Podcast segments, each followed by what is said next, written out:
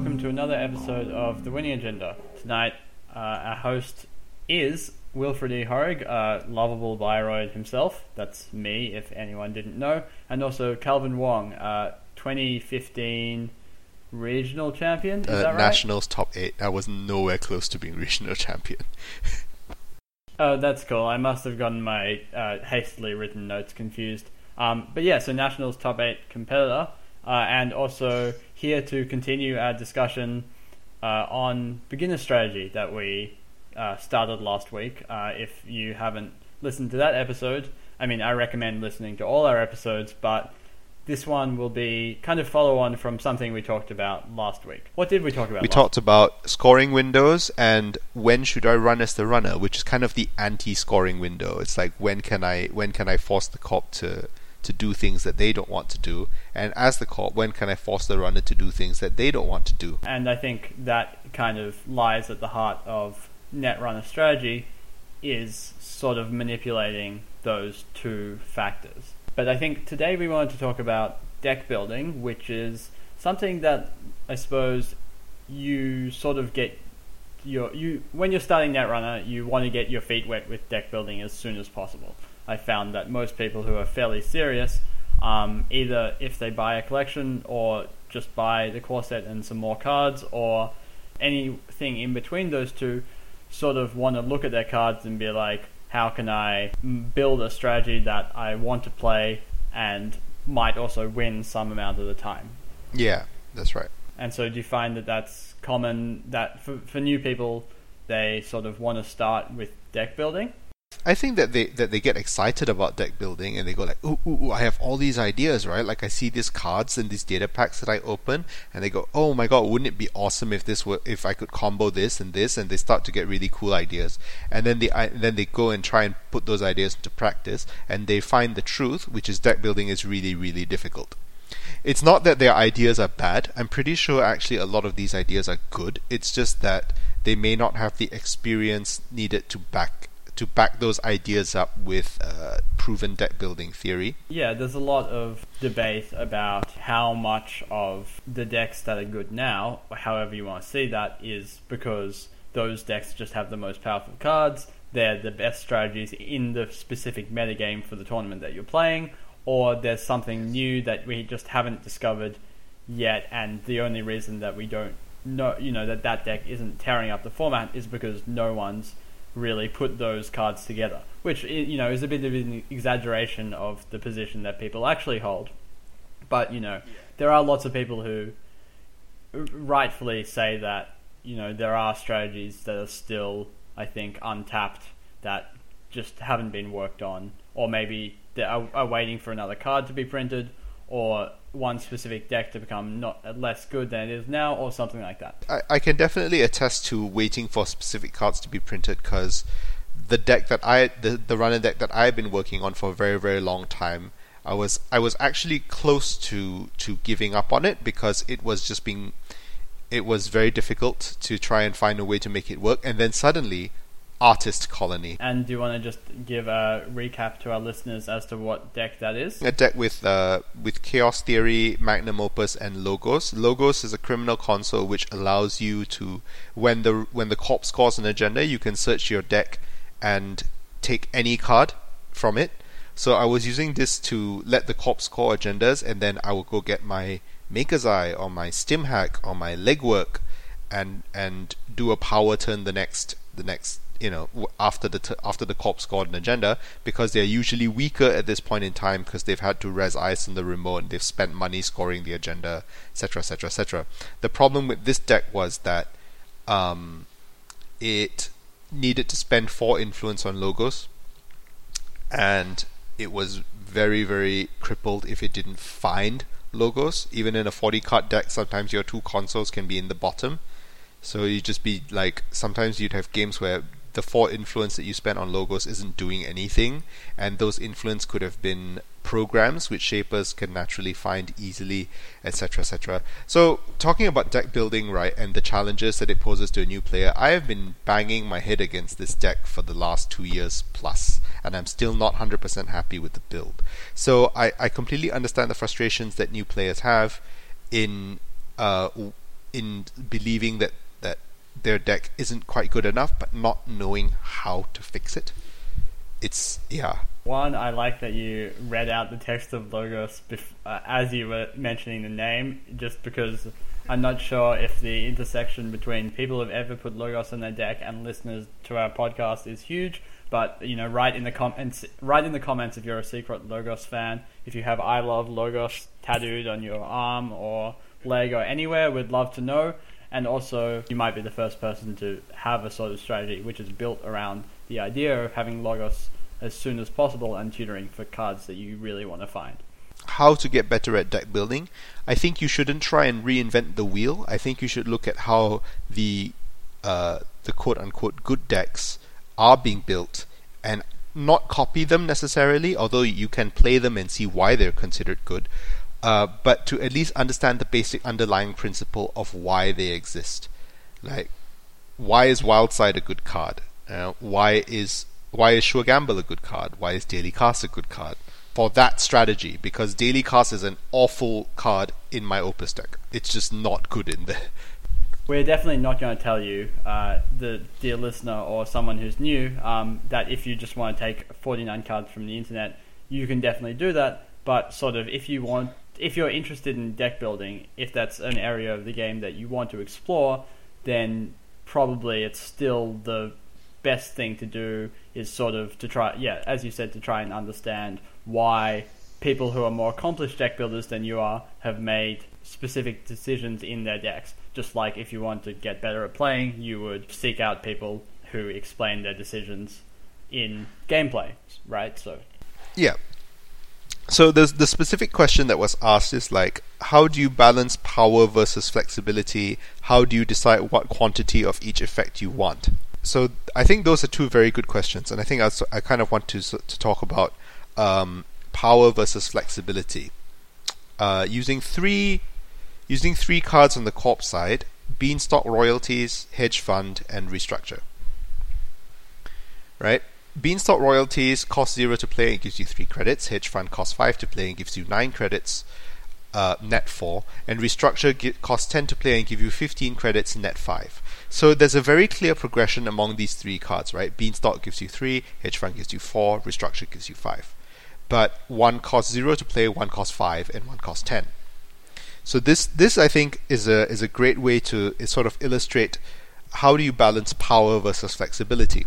Flexibility is Beanstalk royalties. You can always play Beanstalk royalties. There is absolutely no time in the game where you wouldn't be able to play it. Yeah, that's definitely right. That like those cards sort of operate on quite a clear progression, and it's about trying to work out which one is going to be most impactful at the points in the game where money is going to be most impactful. Because of course, restructure is going to gain you the most money, but the difference between having ten and fifteen is sometimes like yeah. very important, but most of the time it's not as important as having zero and needing to click three times for credit. Yeah, so Beanstalk Royalties is is a good card if you are if you're a deck that often finds yourself low, like you you may be sub five credits and you just need a very quick burst to get you out of the out of that um, out of that hole.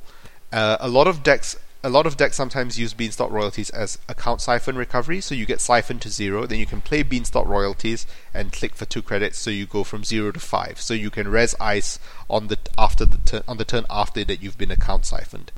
Yeah, and I think that it's even like that. That is good, but it's also best used in the situation where you want to go down to zero credits yourself, right? You know, if you want to be able to score from three credits if that's an integral part of your game plan to be able to score agendas as quickly as possible in the game, then Beanstalk is going to be much better than Restructure because the situations where you're going to have 10 credits and need more credits will basically be negligible, whereas the situations where you're going to have zero credits because you've intentionally put yourself down to zero credits to advance your game plan are going to be significant. There's a lot that deck builders can learn from looking at Beanstalk royalties, hedge fund, and restructure and deciding which ones you want in your deck because in some decks, restructure is a bad card because you never ever ever get to 10 credits if your game plan is going well. Yeah, and you never want to click for credits when you already have like seven or eight credits just so you can go up to 15. That just is not something that you want to do. Because in some decks, the the most expensive piece of ice is like three credits, so you don't need you don't need to have, be able to play restructure. But in some decks, restructure is a great card because you have big ice and you want more money as hard as as hard as you can. So I think by by sort of looking at these three cards as an illustrative example, you can kind of understand uh, a bit of the fundamentals of deck building. And similarly, when you look at ice, what's the difference between wall of static, ice wall, and vanilla? If you just need something in your deck that says end the run, vanilla is fine, right? May, but maybe if you need something in your deck that says end the run and doesn't instantly die to parasite, maybe you want ice wall right? Or if or if you know that your opponent doesn't play a fractor in their deck, some decks don't. My current runner deck doesn't play doesn't play a barrier breaker. Then you might opt for wraparound instead, which has plus seven strength if the runner has no installed fractor.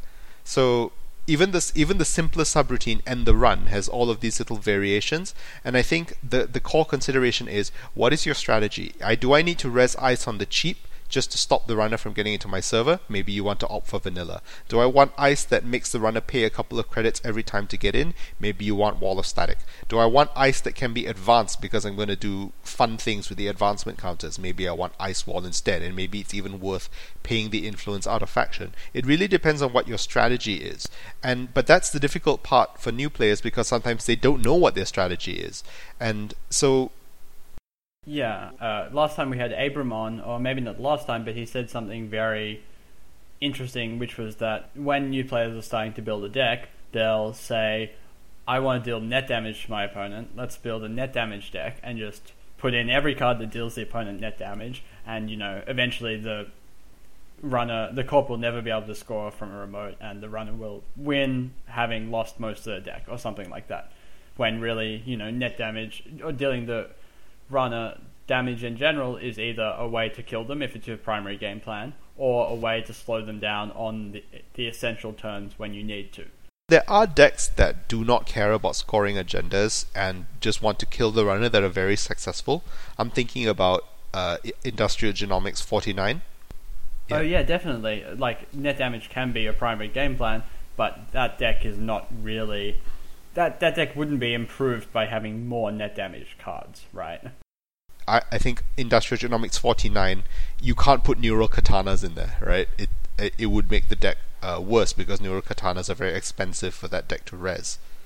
Yeah, uh, and so even if the game plan is dealing your opponent enough net damage to flatline them, you know, you don't want to necessarily do that by just dealing them as much net damage as possible. You want to be able to set up a situation where you can deal them a lethal amount of net damage. So I suppose the point is that um, you want most of the time, a lot of the time, you want your cards to fulfill very specific roles in the game. Or I suppose that's where a lot of the uh, points that you're talking about come from. When, for, if we just look at the simplest example, a barrier breaker with one and the run subroutine, you have decks that are trying to take the game really long, like trying to build Glacier servers that just want something cheap uh, early, you know, that might have might and if they play vanilla, it's gonna not do what they and they might play vanilla because they hear that vanilla is the strongest of those three or those five possible choices, right? And it doesn't cost any influence if they're playing HB or Jinteki Glacier.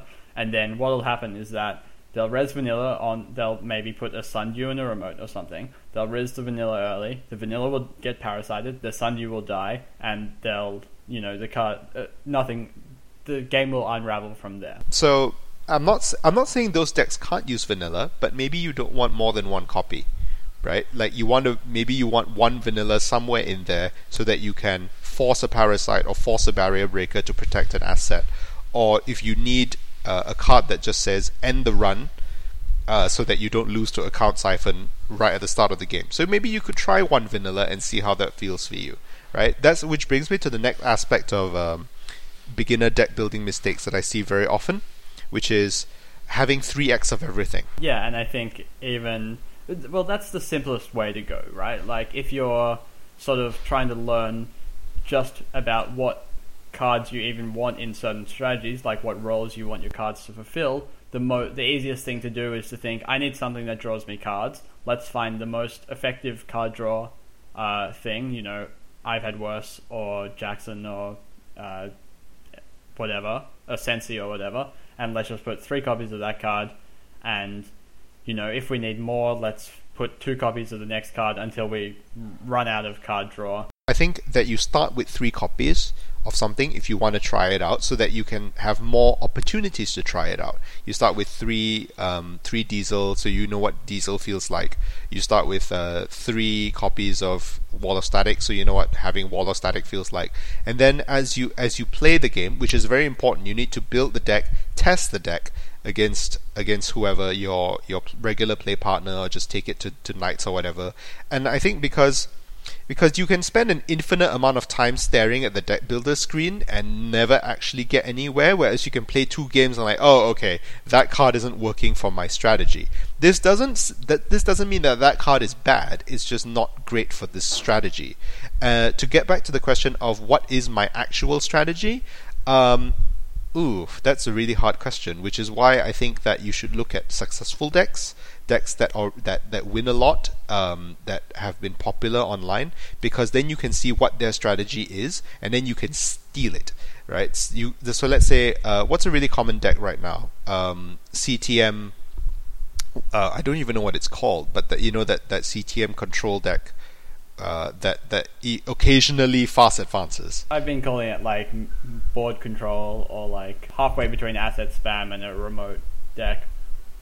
It's it's actually very it's actually very funny to me that the deck that, that is that um, popular doesn't actually have a name my girlfriend plays it. Her name is D, so I've been calling it DTM. Uh, I'll try and uh, get that to catch on, maybe. What is your What is your deck strategy? Sometimes you want to score agendas out of the remote. Sometimes you want to fast advance agendas, um, and and some cards are good to support that to support that strategy that you've chosen. So looking at decks that people have done will help you to see what cards they have chosen and uh, help you understand why. And then once you have the fundamentals of understanding why, you can go forward and then break the rules and you go, hey, hang on, actually, if if I didn't run Jackson and I ran uh, Sensie Actors Union instead, just to be just to be blisteringly fast in the draw, even in this deck that isn't an asset spam deck, does that work? You can try it out and maybe it will work and you've broken new ground and you've discovered something completely new that the rest of the community hasn't tried yet. And that's exciting. And you and I think that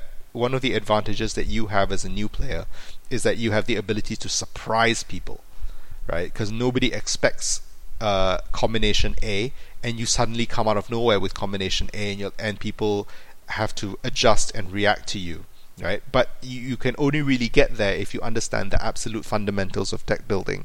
Um, how, how, you understand when do I need three copies of this, when do I need two copies of this, when do I want one, when do I not include the card at all because it's poor for my strategy, and I think it's not a satisfying answer, but it really is. You have to build your deck, test it, build it, uh, re- rebuild it, test it, rebuild it, test it, and yeah. Basically, the best way to learn is to play, and I say this a lot. The, basically, the only way to get better is to play, and especially to play against people who are better than you.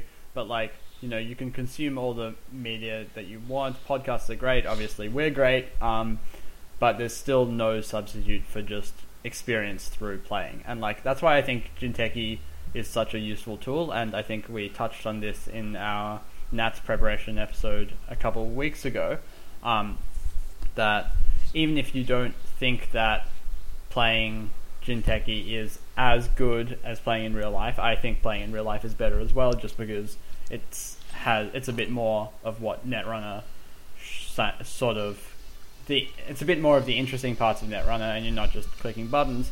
But you have to admit that Jinteki is an excellent tool in order to uh, get as many games in very quickly, and especially being able to make changes on the fly and see how those changes impact your games. Okay, so uh, I just have one more thing to say regarding deck building, uh, which is looking back at the question: How do you uh, balance power versus flexibility? I know we talked about this with the Beanstalk hedge fund restructure example, but the follow up was having different cards versus having many of the same cards.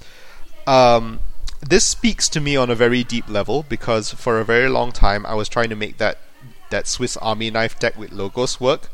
So one of the things that I did was I would just put in tons of 1x cards, right? I would put in like uh, a feedback filter for the net damage matchup, a Plascrete Carapace for the meat damage matchup, and I would I would put in indexing for the versus the kill matchup, and I would put in um, what's that thing called? Oh, the helpful AI for when I needed to boost. So I would put in lots of little 1x cards. I think, oh, this would be useful in this situation.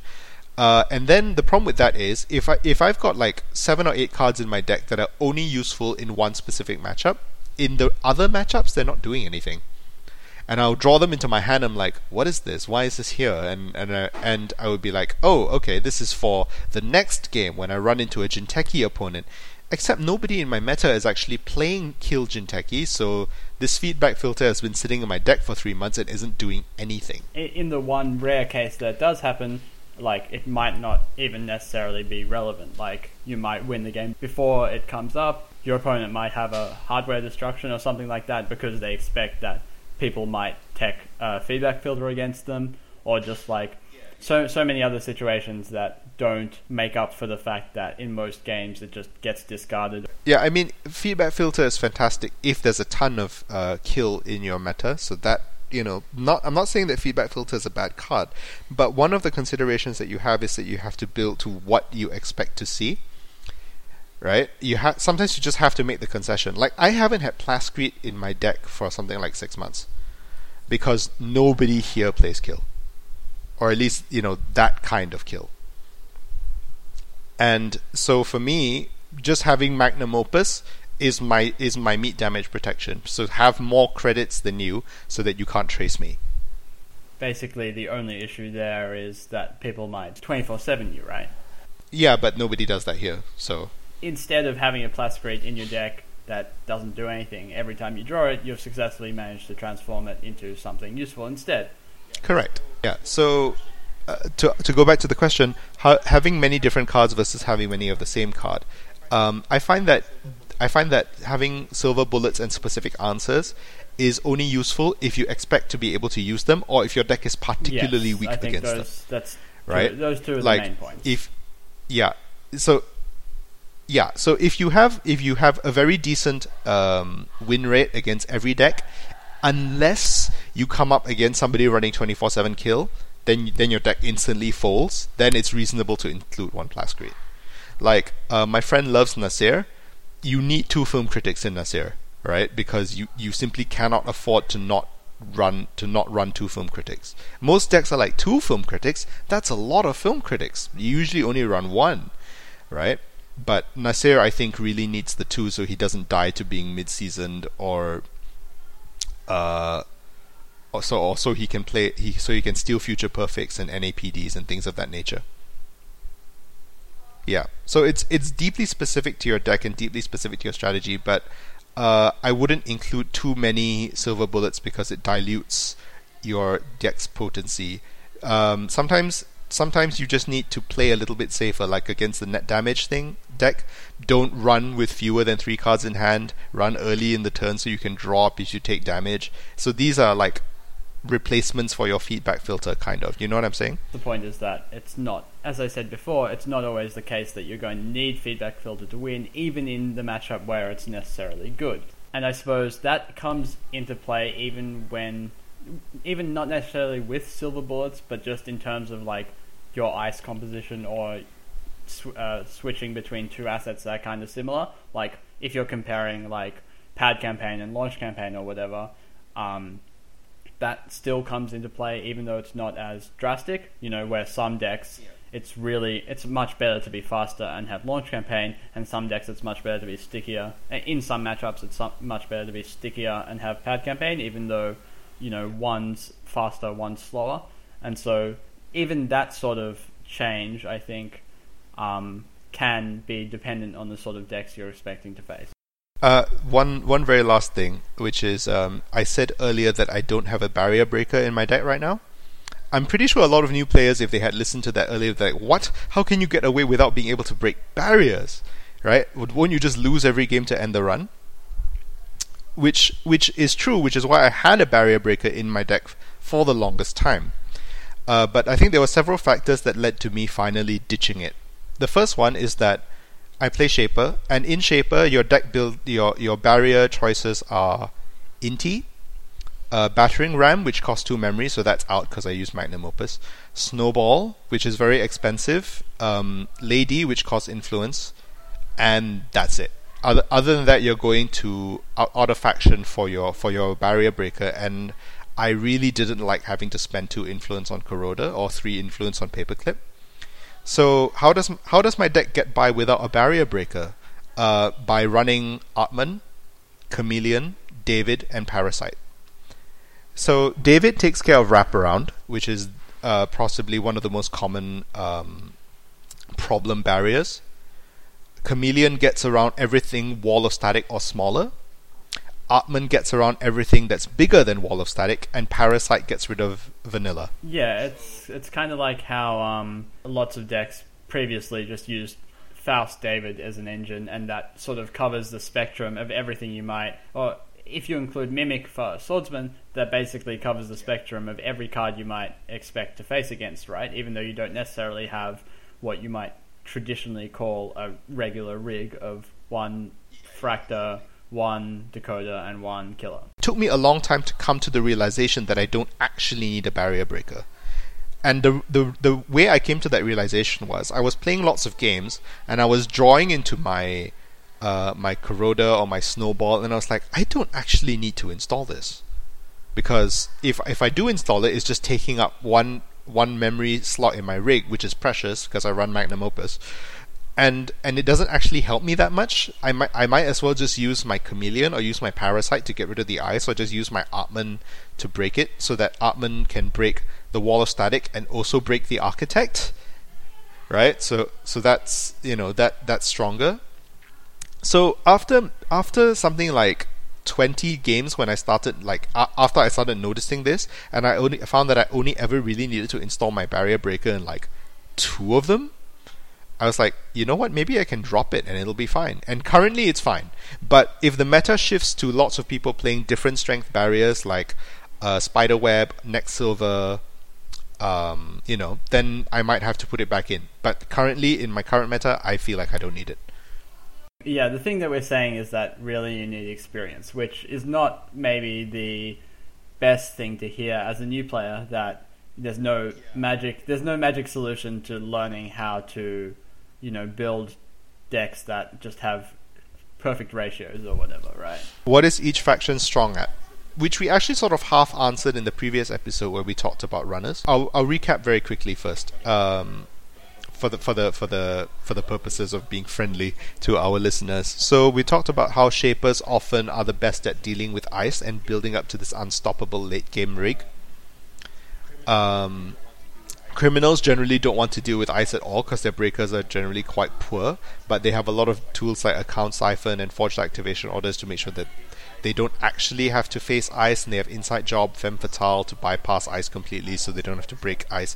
Anarchs are more disruptive; they blow up your stuff. They have cards like Parasite, which destroy your ice, and they want to they want to make the corp's life as difficult as possible, so that they can uh, run in and steal agendas when the corp has sort of been staggered by a series of blows in the previous in the previous turns. So that's what we're talking about in terms of Anna. So we're going to talk about corps.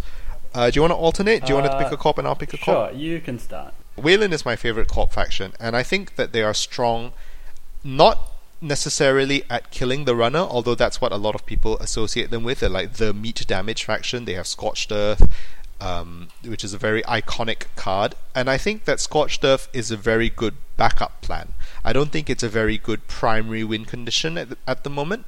Uh, but the thing that I like about Wayland is that they have really, really good agendas. I think they have some of the best agendas in the game. I think they have pro- they have Project Atlas, they have Oaktown Renovation, they have Hostile Takeover.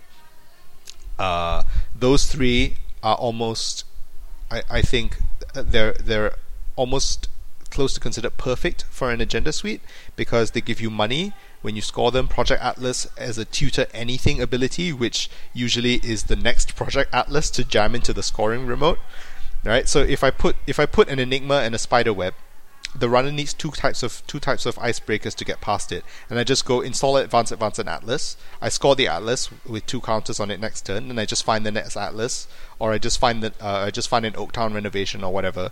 So why why I like Wayland is because they're a faction that has a lot of they have a lot of options if you can if you can score their agendas. They have their ice isn't isn't the strongest at the moment, but they still have some really good ice. Like I think Curtain Wall is a lot of fun to use. I think Orion is fun. I think Spiderweb is actually really really good. I think Spiderweb is one of the best barriers in the game. I think Ice Wall is one of the best barriers in the game. Um, and I think Wayland is most the, the thing is that Wayland is flexible. I like the ability of Project Atlas to tutor. I like the fact that Wayland has uh, cards like Executive Boot Camp and Elizabeth Mills uh, and Mark Yale, cards that like work at instant speed, which really appeals to my shaper heart. So I think you I think you should play Wayland if you like a faction that isn't so straightforward and lets you have um, moments to really make decisions with what do I tutor with my Project Atlas, when do I try and overscore an Atlas versus when do I bluff with it as a blank three two, things things of that nature. And Blue Sun, of course. Blue Sun is like the best ID in the game. Um, Sorry. Yeah, if you like any other ID apart from Blue Sun, please send Calvin hate mail. it's okay. Um, I'm sure none of our listeners would really send anyone hate mail.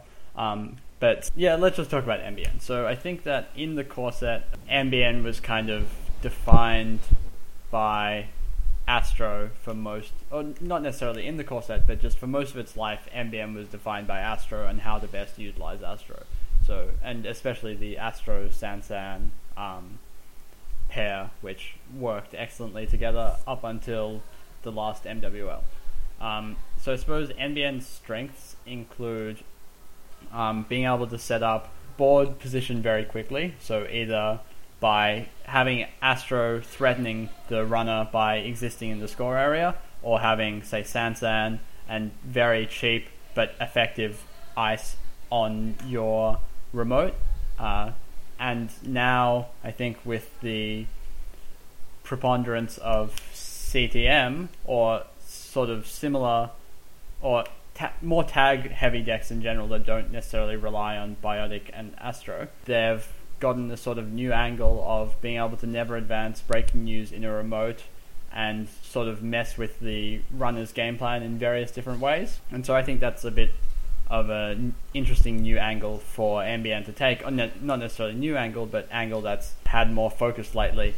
In that it allows you, yeah, as you said with Wayland, a lot of flexibility with what you do while still being able to maintain a primary game plan of building up your board as quickly as possible and sort of overwhelming the runner with things that they have to deal with before they're ready to deal with them. I would say that people should play NBN if they like um, having lots of control over uh, where their cards are. Like, you know, NBN, I think, has lots of manipulation of their resources, especially with Jackson, and also um, if you don't mind the fact that the runner's going to get into your servers eventually, and you're really just trying to outpace them until that happens.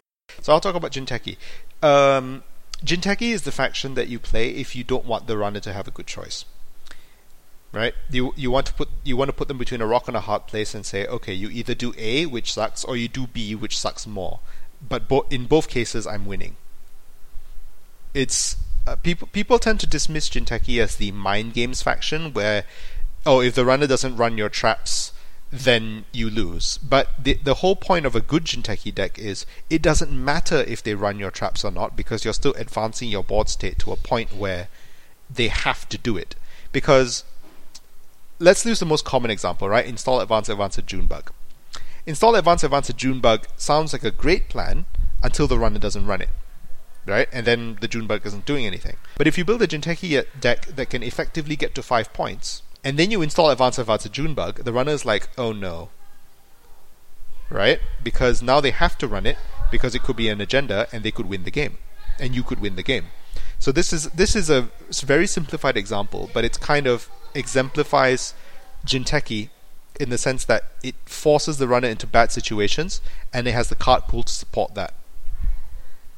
So I think I think that there's a lot of really interesting ways to play Jinteki. I mentioned Industrial Genomics 49. Uh, I also really like uh, Nisei Division because Psy games are another way to force the runner into situations where they don't want to do anything. Like they, they hate playing the Psy game, so they avoid doing it as much as possible. So you win the game because they just don't want to have to deal with with Caprice Nisei in a remote. Uh, replicating perfection is another ID which gives the runner no good decisions. Either you waste a click running a central server before you have to check my remote, or you attack my central servers which has lots of snares or really difficult ice right? So yeah, Jinteki is for for for for people who uh, want to put their opponent into the what's the chess term? Zugzwang, where there's no good move. If they don't run, they're screwed. If they do run, they're screwed. Um, but yeah, no, that makes sense. And so uh, I think HB is sort of maybe derided as the most straightforward faction, but I think that being consistent and efficient is a benefit in itself and so I think that's the main uh, strength of HB is that most of your cards do fairly similar things in that you have ice of of the three main types that all are reasonably powerful and you can tailor them to the specific meta that you're expecting um, within a fairly narrow power band. They have lots of ways of generating resources, mostly credits some cards, both in the long term and in the short term, um, but they're sort of limited in that there's not that much, you know, since most of your cards do the same thing, there's not that much opportunity to surprise the runner with something that they're not really expecting because, you know, if you have this many economy cards, this many ice that protect your servers, and this many agendas, then every game you're going to draw some mix of economy, ice, and agendas, but there's no real way to, say, gain a huge monetary lead over the runner or or um, trick them into running into something which might not they might not have expected.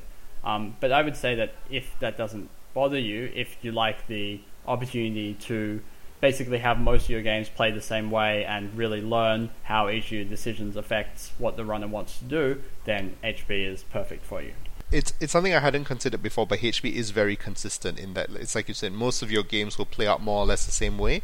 So in that case, maybe it's good for new players to learn. Actually, every faction um, does have some things to teach new players in some way, but yeah, I think that that what I said before was right in that it is very much like you know most of your games will play it the same way, so you can see if you do something slightly differently like you choose maybe to build a second remote or to like jam a remote on turn one or to maybe wait a couple turns more than you would normally before building a remote or something like that, then they can have obvious impacts on the game. Okay, so the next question that we have is how do you work out your opponent's strategy when you don't necessarily know all the common cards in the format of common decks? So that's kind of an extension of everything we've talked about in that if you're new if, and you're coming to a tournament, you don't necessarily know from your opponent's first turns what they're going to do. So, for example, maybe you don't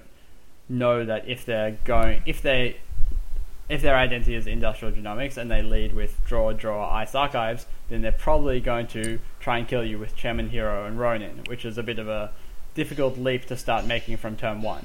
Um, and I think we've all come into it before where our opponent just does something that we honestly have no idea about. Like I've had it happen recently with False Echo DDoS and playing C- CI7 point shutdown.